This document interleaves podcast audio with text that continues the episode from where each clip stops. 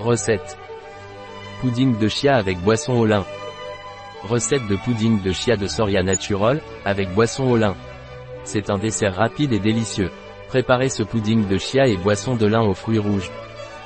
Temps de préparation, 15 minutes. Temps de cuisson, 0 minutes. Temps passé, 15 minutes. Nombre de convives, 3. Année-saison, toute l'année. Difficulté, très facile. Type de cuisine, méditerranéenne.